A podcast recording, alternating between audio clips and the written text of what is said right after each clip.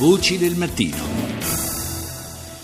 Il Burundi, il Burundi un paese sempre più eh, sull'orlo del baratro, lo dicevamo in fase di presentazione dei temi eh, che tratteremo in questa puntata di Voci del Mattino, eh, un paese che ormai da lungo tempo vive una situazione di guerra civile strisciante con decine di migliaia di sfollati e, profughi, gente che è riparata all'estero e un quadro che si sta per molti versi complicando anche dal punto di vista eh, del possibile, della possibile deflagrazione di un conflitto armato di proporzioni eh, davvero eh, gravi e eh, potenzialmente destabilizzanti per l'intera regione. Ne parliamo stamani con il professor Stefano Bellucci che è docente di storia ed economia dell'Africa all'Università di Leiden in Olanda. Buongiorno professore. Buongiorno.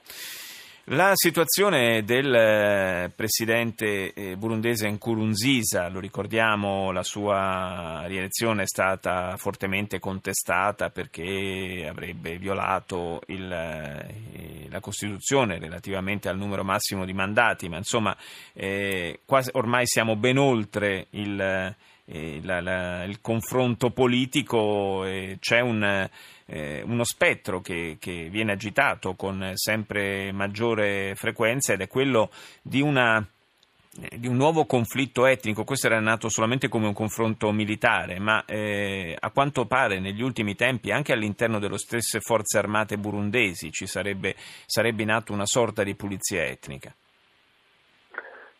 Ehm, il problema del Burundi è un problema che risale a decine e decine di anni fa. Eh, I primi scontri etnici si hanno addirittura a ridosso della sua indipendenza nel 1962. E il più grave è quello che insieme a Ruanda è accaduto intorno al 1993-94. Tutti conoscono il, il dramma del Ruanda, certo. il Burundi è stato anch'esso colpito da questo dramma. Quindi è una storia molto complicata, pericolosa, come dice lei giustamente, eh, ci sono degli spettri eh, oggi in Burundi eh, eh insomma, molto molto pericolosi, che, eh, insomma, insomma, cioè, siamo, è un paese molto molto a rischio. Il eh, Kurunziza sta giocando con il fuoco, si era cercato in un certo momento, anche diciamo, cancellando il debito, ehm, che avevano con i paesi ricchi, che il Burundi aveva con i paesi ricchi e anche con un forte influsso di denaro, di portare in qualche modo il paese a una pace eh, sociale e politica. Eh, si era costituita una, una, si era fatto, si era scritto una Costituzione nei primi anni, nel 2000-2001, eh, diciamo così, mh, abbastanza moderna, che avrebbe dato eh, diciamo così, l'opportunità alle opposizioni eh, di volta in volta di poter prendere il potere e al Presidente di non stare il potere per più di due mandati. Nkurunziza ha cambiato questa Costituzione, si è fatto rieleggere per la terza volta e questo ha eh, innescato eh, diciamo così, nella popolazione una sorta di frustrazione. La frustrazione esisteva già, il paese è poverissimo, eh, i conflitti etnici ci sono sempre stati, chiaramente se i politici eh, su questa benzina gettano anche il fiammifero certo. la situazione può diventare esplosiva. Professor Bellucci, sembra che la posizione di Nkurunziza in queste ultime settimane si sia un po' indebolita, anche per il fatto che le, le milizie ruandesi dell'FDLR che eh, lo sostengono, eh, parliamo di migliaia di, di combattenti, eh, sembra che si stiano, oh, stiano, lasciando il paese, almeno, almeno, stiano dirottando il grosso delle forze eh, in territorio congolese. Eh, il, addirittura sono circolate voci su un, un, piano, un complotto che esisterebbe per uccidere il presidente, il che aprirebbe eh, un, un vuoto politico forse persino peggiore di quello della situazione alla quale stiamo assistendo adesso.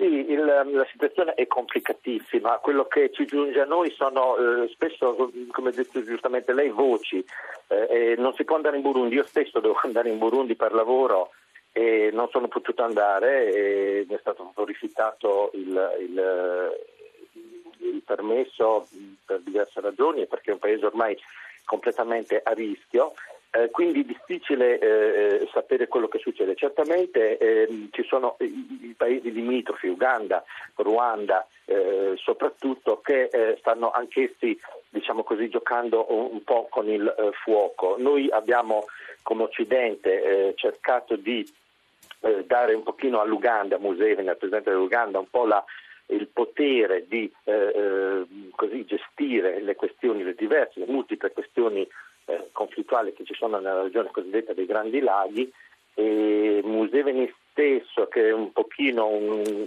così una, un amico dell'Occidente è lì a potere da vent'anni. Sì. e poi la stessa cosa per Kagame che come dice lei si sosteneva, eh, a volte sosteneva il Presidente, a volte sosteneva l'opposizione, diciamo così a seconda eh, dei casi, anche egli è al potere dal 1994, dalla fine della guerra in Ruanda. Per cui parliamo di presidenti che diciamo così, ehm, sono eh, chiamati a difendere l'alternanza politica quando loro stessi sono al potere da uno 20 anni, l'altro 15. Mm, per cui diciamo, la situazione è molto complessa. Per quanto riguarda il conflitto armato, eh, lei ha detto un'altra cosa molto giusta, il Burundi, ovvero che appunto anche dentro l'esercito si stanno cominciando a, eh, eh, eh a formare delle divisioni tra coloro cosiddetti eh, chiamati, comunque che si ritengono UTU certo. e quelli che si ritengono Tutsi, anche perché poi queste divisioni andrebbero analizzate meglio, non sono poi così nette. Eh, ma infatti, infatti eh, il, il, il, problema più grosso è proprio il, direi, il trasferimento del conflitto dal piano politico a quello eh, strumentalmente etnico che rischia di, di, innescare conseguenze ancora più gravi. Torneremo naturalmente, come facciamo eh, periodicamente, a occuparci della situazione in Burundi. Grazie al professor Stefano Bellucci per essere stato nostro ospite.